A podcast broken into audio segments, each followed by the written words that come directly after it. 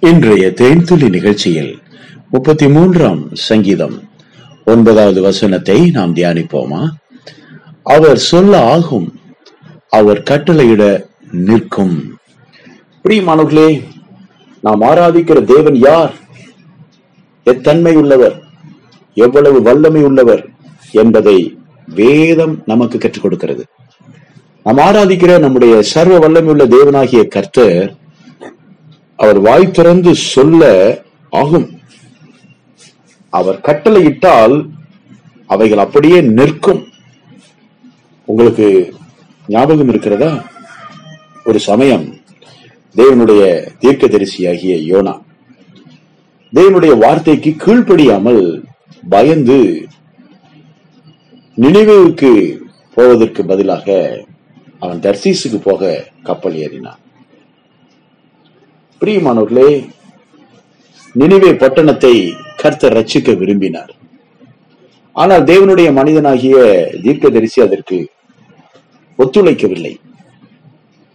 அவன் தரிசு பட்டணம் அந்த தர்சீசுக்கு போவதற்கு கப்பல் ஏறி தேவன் கிழக்கே போக சொன்னால் அவன் மேற்கே போனான்.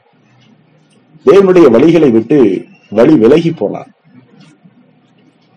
கப்பலில் ஏறி அடித்தளத்தில் போய் சரக்குகள் வைத்திருக்கிற இடத்திலே அவன் படுத்து உறங்கி விட்டான் பாருங்கள் கப்பல் புறப்பட்டது பயங்கரமான கொந்தளிப்பு கடலிலே வந்தது.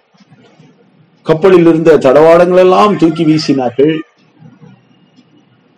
ஏன் இப்படி நடக்கிறது என்று அவர்களுக்கு புரியவில்லை. அவரவர் அவர்கள் தெய்வத்தை வணங்க ஆரம்பித்தார்கள். இறுதியாக சீட்டு போட்டு பார்க்கிறார்கள். அது யோனாவின் பேருக்கு விழுந்தது. யார் அந்த யோனா? தேடினார்கள். அடித்தளத்தில் உறங்கிக் கொண்டிருக்கிற அவனை கொண்டு வந்து விசாரித்தால் அவன் சொன்னான் நான் தேவனுடைய ஊழியக்காரன் தேவ மனிதன்.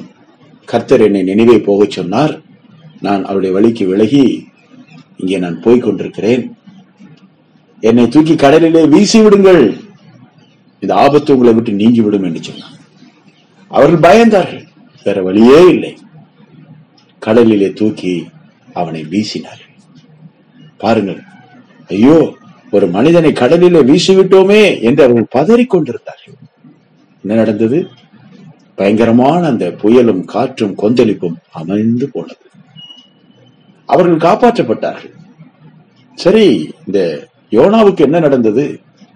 கர்த்தர் அங்க இருக்கிற ஒரு பெரிய மீனுக்கு கட்டளையிட்டார். போ என் பிள்ளை தண்ணீரில் தத்தளித்துக் கொண்டிருக்கிறான். நீதான் அவனை காப்பாற்ற வேண்டும் என்று கத்தர் கட்டளையிட்டார். அந்த பெரிய மீன் அவனை காப்பாற்றியது. எப்படி தெரியுமா? அவனை அப்படியாக விழுங்கி விட்டது அவன் அவனுடைய வயிற்றுக்குள்ளே போய் இருந்தான் மூன்று நாட்கள். மூன்று நாட்கள் அந்த மீனின் வயிற்றுக்குள்ளேயே இருந்தான். அங்கே இருந்து அவன் மண்டியிட்டு ஜெபிக்கிறான். ஓ தேவனே என்னை மன்னியும். நான் தவறு இழைத்து விட்டேன். உடைய சித்தத்துக்கு விரோதமாக விலகிவிட்டேன். என்னை தயவாய் மன்னியும் என்று கதறி கதறி அவன் ஜெபித்தான் என்ன ஆச்சரியம்? மூன்று நாட்களுக்கு பிறகு அந்த மீன் அவன் எங்கே கப்பல் ஏறினானோ அதே கரையிலே கொண்டு வந்து அவனை கக்கியது. அவன் உயிர் பெற்று. கர்த்தருக்கு நன்றி சொல்லி. தேவன் நினைவேக்கு போக சொன்னார் அல்லவா?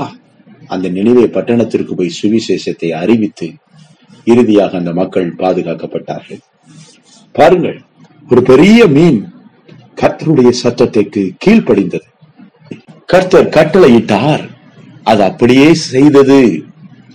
மீன்களுக்கு கட்டளையிட்டா அது அப்படியே செய்தது ஒரு சமயம் இஸ்ரேல் ஜனங்கள் எகிப்திலிருந்து புறப்பட்டு வரும்போது பின்னாலே அந்த எகிப்திய சேனைகள் அவர்களை துரத்தி கொண்டு வந்தது. கர்த்தர் கட்டளையிட்டார். ஒரு அக்கினி தூண் அவர்களை நெருங்க முடியாதபடிக்கு போர் சேவர்களை பிரித்தது. கர்த்தர் கட்டளையிட்டார். மோசே தன்னுடைய கோலை நீட்டினான். செங்கடல் இரண்டாக பிளந்தது. அக்கறைக்கு மிக பாதுகாப்போடு ஜனங்கள் சென்றார்கள். அதை பின்தொடர்ந்து வந்த எகிப்திய சேனைகள் கர்த்தர் கட்டளையிட்டார். மோசே கோலை நீட்டினான். அந்த தண்ணீர் அவர்களை மூழ்கடித்தது. அத்தனை பேரும் தண்ணீரிலே எதிரிகள் மாண்டு போனார்கள். ஆக கர்த்தர் கட்டளையிட்டார். அவைகள் அப்படியே செய்தது. இயேசு கிறிஸ்துவு கூட தன்னுடைய சீசர்களை படகிலே அனுப்பிவிட்டு அவர் நடு ராத்திரியிலே அந்த படகை நோக்கி வந்தார். ஏன் தெரியுமா? அந்த படகில இருந்தவர்களுக்கு ஆபத்து இருந்தது. பயங்கரமான கொந்தளிப்பு இருந்தது. அப்போது அங்கே அவர்களுக்கு ஒரு தைரியத்தை கொடுக்கும்படி இயேசு கிறிஸ்து கடலின் மேல் நடந்து வந்தார். இன்னொரு சமயம் இயேசு கிறிஸ்து அந்த படகிலே போய்க் கொண்டிருக்கும் போது காற்றும் கடலும் கொந்தளித்தது.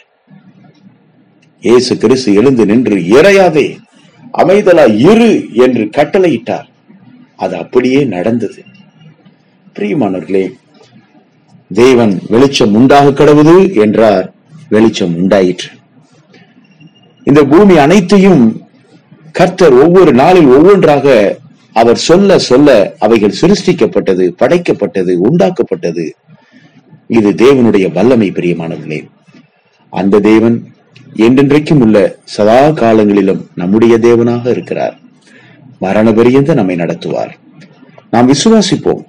கர்த்தருடைய வார்த்தை சொல்ல சொல்ல அவைகள் அப்படியே ஆகும். அவர் கட்டளையிட அவைகள் நிற்கும். உங்கள் வாழ்விலும் நீங்கள் கர்த்தருடைய வார்த்தையை வாயினால் அறிக்கை செய்து அதை சொல்ல வேண்டும் கட்டளையிட வேண்டும். அவைகள் அப்படியே ஆகும். அவைகள் அப்படியே நிற்கும். ஏசுவி நாமத்தில் ஆசீர்வதித்து ஜெபிக்கிறோம். நல்ல பிதாவே. ஆமேன்.